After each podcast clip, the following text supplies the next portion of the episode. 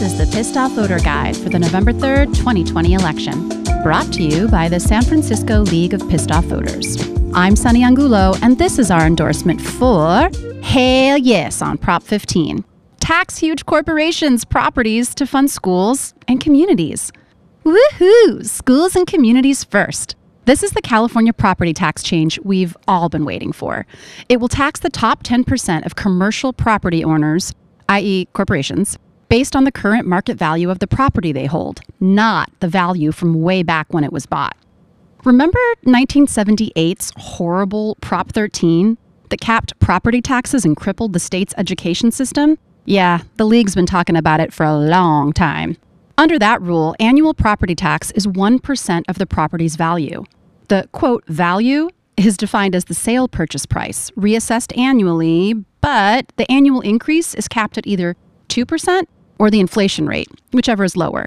In most places in California, property value has skyrocketed since 1978. It's gone up way more than 2% a year. That means we are officially decades behind in collecting a reasonable amount of money to pay for all the things that we need schools, infrastructure, social services, etc. Do, do, do. Prop 15 to the rescue. If this passes, the state would tax commercial and industrial properties based on their market value. Corporations with less than 3 million in holdings in California would be exempt.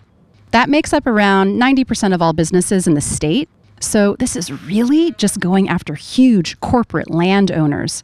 You know, like Chevron, Disney, and yeah, Trump.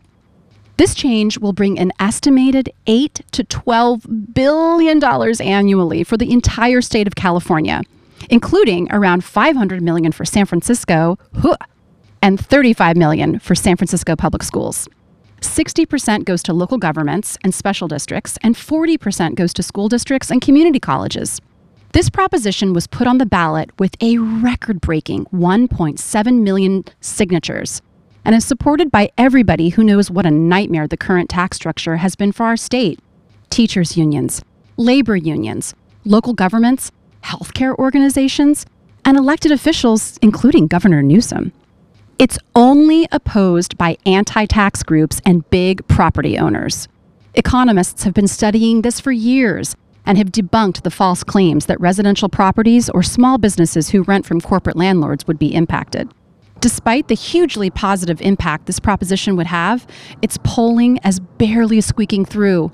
So, guys, help us make sure it passes by telling everyone you know to vote hell yes on Proposition 15. Tax huge corporations' properties to fund schools and communities. The Pissed Off Voter Guide is your secret decoder ring to progressive politics in San Francisco.